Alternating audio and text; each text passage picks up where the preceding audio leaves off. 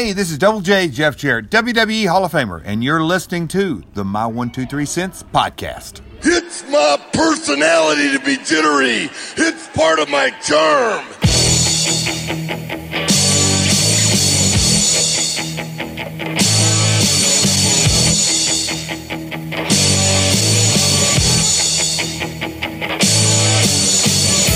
Wrestling fans, Are you ready? it's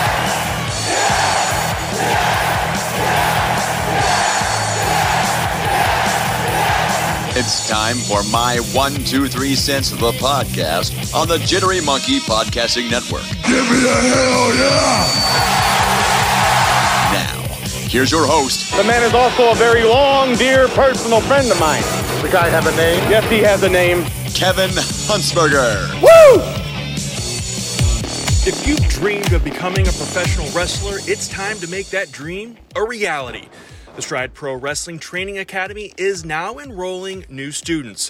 Classes meet on Tuesdays and Thursday nights from 6 to 8 p.m. Be sure to check out the Stride Pro Wrestling Facebook page at facebook.com slash Stride Pro Wrestling and get enrolled now. Hey friends, welcome to episode 429 of the My 123 Cents podcast. I am Kevin Huntsberger, your host, and uh, we're going to step back in time 35 years to be exact, and in just a few minutes we'll talk more about the main event and kind of the anticipation, the build up to it, the fallout from it. Um, as a teenage wrestling fan, my perspective at that time, and kind of compare and contrast things today, and, and maybe a couple, maybe I'm not sure, controversial takes uh, from that night 35 years later after digesting it through the last three and a half decades. But uh, I'm looking forward to talking more about that.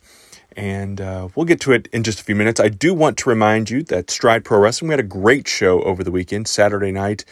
Uh, we had No Love Lost setting up for Stridiversary, which is coming up on Saturday, March 4th in Marion, Illinois. So be sure to get your tickets, check it out. Uh, check out Stride Pro Wrestling on Facebook, and that's the best way. And, and subscribe to our YouTube channel as well. We're also going to have a show uh, coming up in less than two weeks now on February 18th. It is the Swing Softball Slamboree. That is a fundraiser for Swing Softball.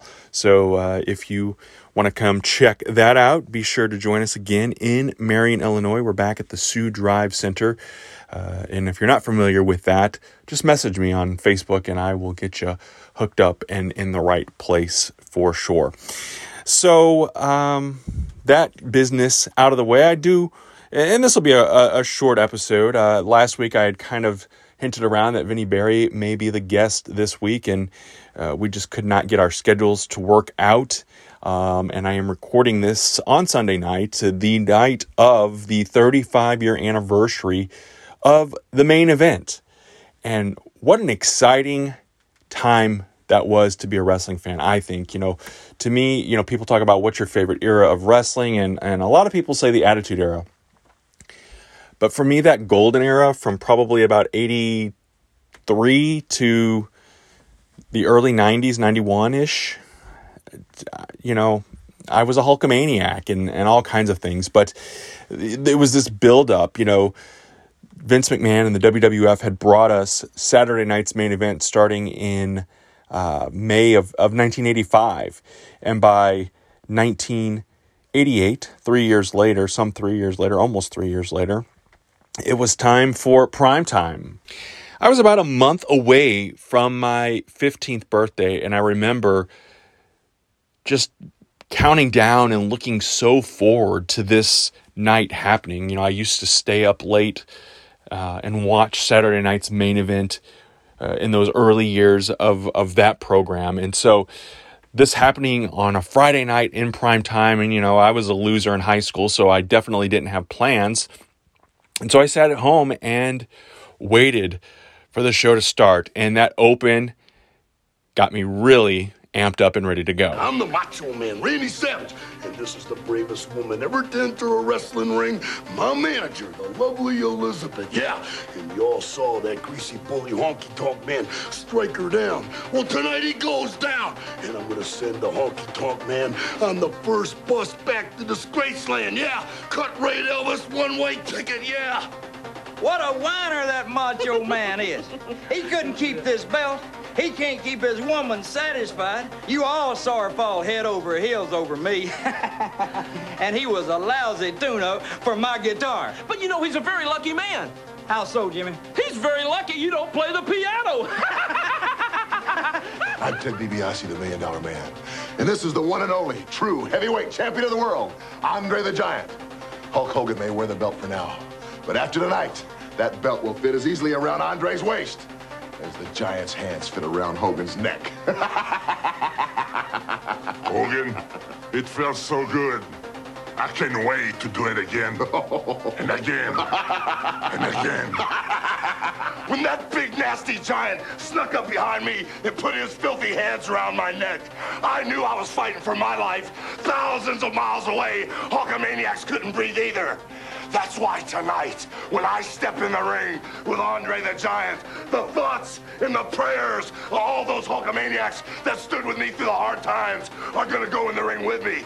And Andre the Giant, with all that on my side,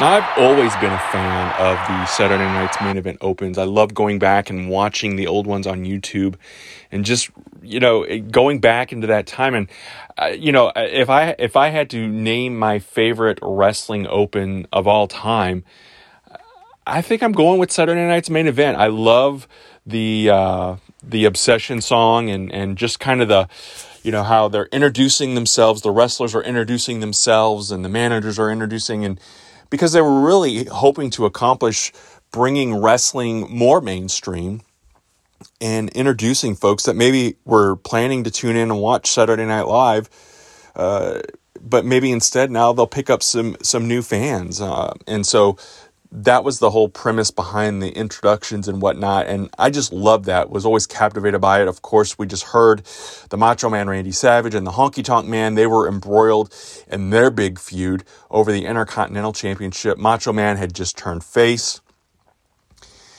And then, of course, the main event of the main event Hulk Hogan versus Andre the Giant. It was a rematch from almost a year prior at WrestleMania 3. Uh, you know, and for us fans who didn't know or didn't, you know, have access, and, and in those early days when there was no internet, you know, if you didn't know, you didn't know. But Hogan and Andre had wrestled before uh, at Shea Stadium back in 1980, but, you know, for all intents and purposes, us as fans seeing those two hook it up at WrestleMania 3 in 1987 was their first encounter.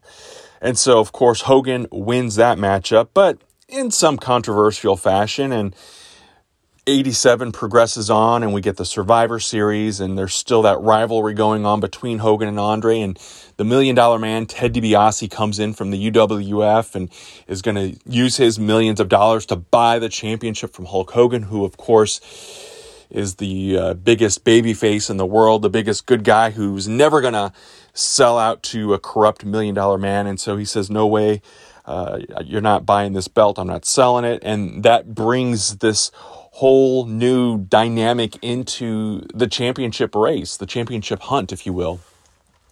Because now you've got Ted DiBiase and Virgil and Andre the Giant and Bobby Heenan all still part of this. And uh, you know, DiBiase buys the contract from Andre or from Bobby Heenan of Andre the Giant to acquire the services. He wants Andre to win the belt for him.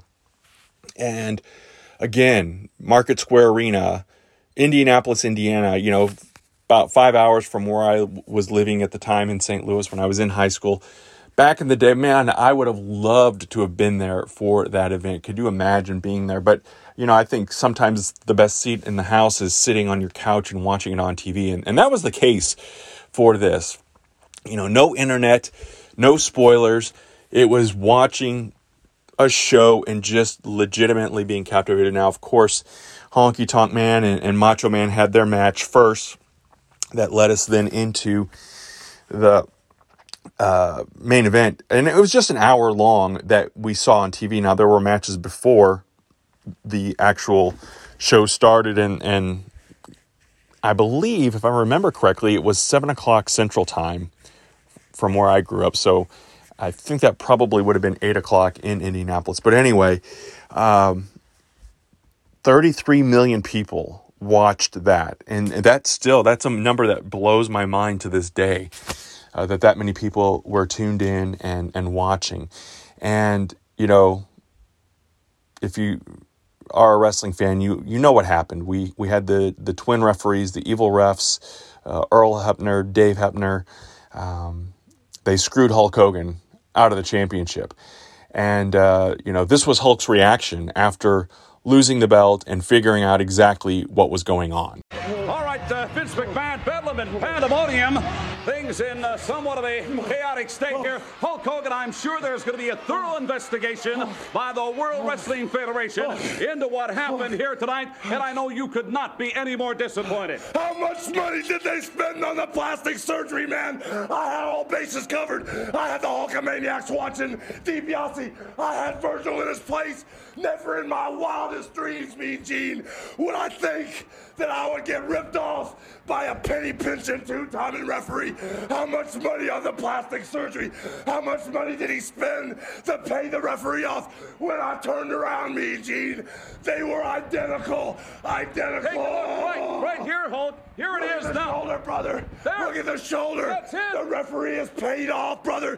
Look at the hundred dollar bill falling out of his pocket. I know you're disappointed. Hulk. Hogan, Vince McMahon. Jesse Ventura, back to you. Hulkamaniacs.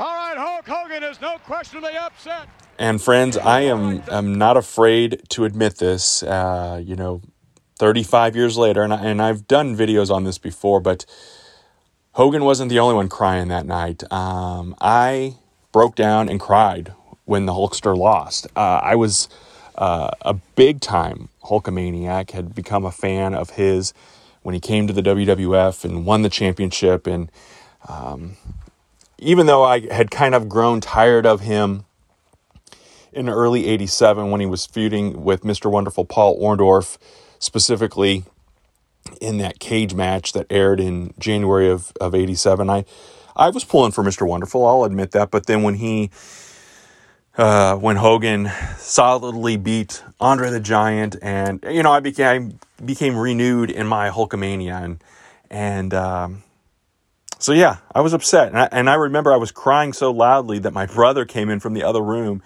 to make sure that I was okay to see what in the world was going on. Why is my older brother crying over a wrestling show? And, you know, I was so invested in the Hulkamania character and, and whatnot. And I remember, you know, of course, obviously, Andre relinquishes the championship to Ted DiBiase. And that just sets a chain of events up. Um, that leads us to WrestleMania to get to the tournament. But before we get to that, I will say this, and I, you know, it wasn't until a couple of years ago that I really put some thought into this. Uh, in the time being, I think at the time WWE acknowledged Andre the Giant's victory as him being a former WWF champion, even though it was for like what a minute and a half, if even relinquishing the belt to Ted DiBiase, who then gets stripped of the belt because of the nefarious means that that it all went about. President Jack Tunney making that call. But then there's been some question, some debate if Ted DiBiase should be acknowledged as a former WWF, WWE champion. And I'm leaning now, I, I believe he should be. For the storyline purposes, he was champion. You know, when he left Market Square Arena that night, when the TV, when we turned off our TVs after the Strike Force and uh, Heart Foundation tag team title match that they left as it was still in action, um, Ted DiBiase was the champ. And I don't remember how they handled the syndicated programs because in St. Louis, we got the syndicated programming then on Sunday morning. I don't remember the immediate fallout from that and, and how it was played out and how it was introduced. But I do now have gone back and looked at some events, some live events, some house shows that happened in the wake of the main event. And for several days afterward, Ted DiBiase showed up at those events with the WWF Championship and was be, laying claim to being the champ. So I think, you know, even though it was a very brief moment in history, I, I think Ted DiBiase should be recognized as a former WWE, WWF champion. I'd like to know what you think. Let me know. Weigh in over at my one two three cents uh, on Facebook, Twitter, Instagram, and of course YouTube. Uh, and let me know. You can also comment on this uh, podcast. And speaking of which, leave a review and let me know what you think of the show and, and the brand and what we're doing here with my one two three cents. Now, I mentioned, I believe it was a the, so it must have probably been in that next week after the main event happened that Jack Tunney announces that the title has been stripped and we're going to have a tournament at WrestleMania. And I remember I wanted Hulk Hogan to win, but if Hulk Hogan wasn't going to win, my next pick was, and I knew in my head, you know, as a near 15 year old, I knew in my head they wouldn't have had Hulk Hogan lose the belt if he was going to just then immediately win it at WrestleMania. And I was, you know, I was a fan of the Macho Man when he turned uh, good in the fall of '87. So I was I was becoming a Macho Man fan and enjoying him. I, I appreciated his work, obviously, but to say that I was a fan, you know, I was one of those marks that just until the guy was a, a good guy, a face, I, I usually did not cheer for him. Honky Tonk Man was the rare exception to that rule for me. Anyway, I say all that to say, you know, WrestleMania comes and uh, Macho Man ends up winning the heavyweight title becomes the WWF champion. And I remember being in my keyboarding class. It was typing, you know, we had typewriters back then, and we had to write a letter to someone, typing it out. And I wrote a letter to Hulk Hogan because I had picked Bam Bam Bigelow to go all the way in the tournament at WrestleMania 4, and he came up very short. And so Hulk, Hulkster also loses or, you know, misses out on his opportunity to regain the championship because of the double disqualification with Andre.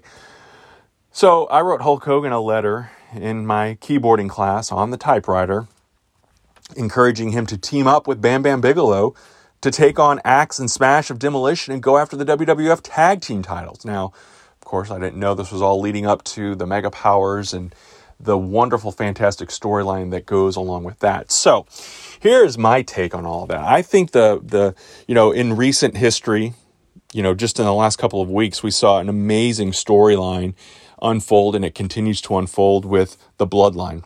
Probably the best storyline in, in WWE since the Daniel Bryan underdog story, the Yes Movement, and all that good stuff. It's that long long term storytelling that I just am an absolute fan of. And, you know, prior to that, you know, we, we see big gaps in that and, and we get these opportunities to enjoy these long lasting stories. And I know that people can poke holes in things and whatnot, but I'm saying all that to say that I think, you know, because we talk about the mega powers and the buildup of the mega powers, which really technically started, you know, I say in the fall of 87 and it played all the way out through uh, April of 89 when you know the the match happens at WrestleMania.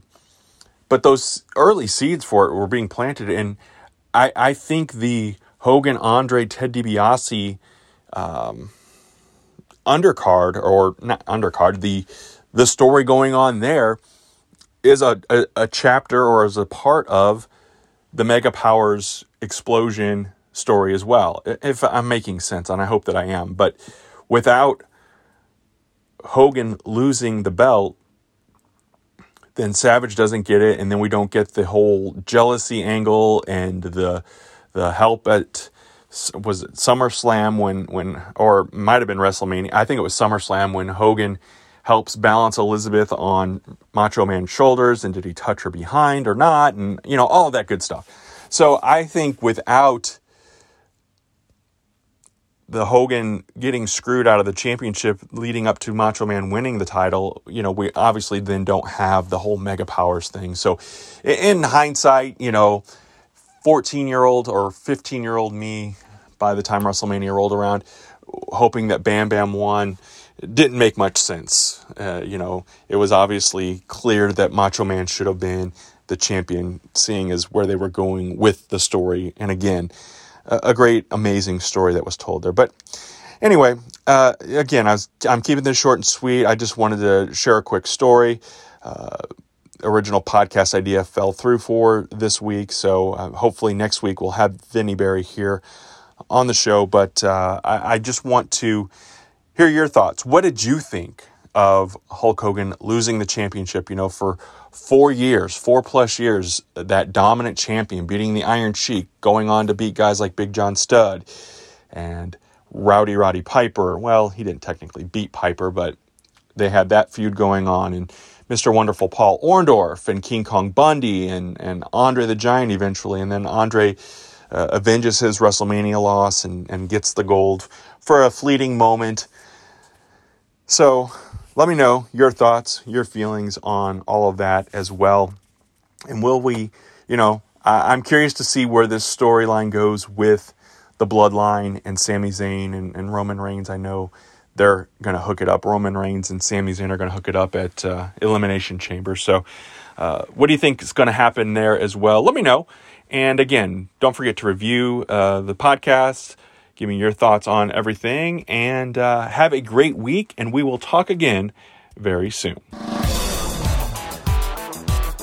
This is a production of the Jittery Monkey Podcast Network. For more jittery shenanigans, go to jitterymonkey.com.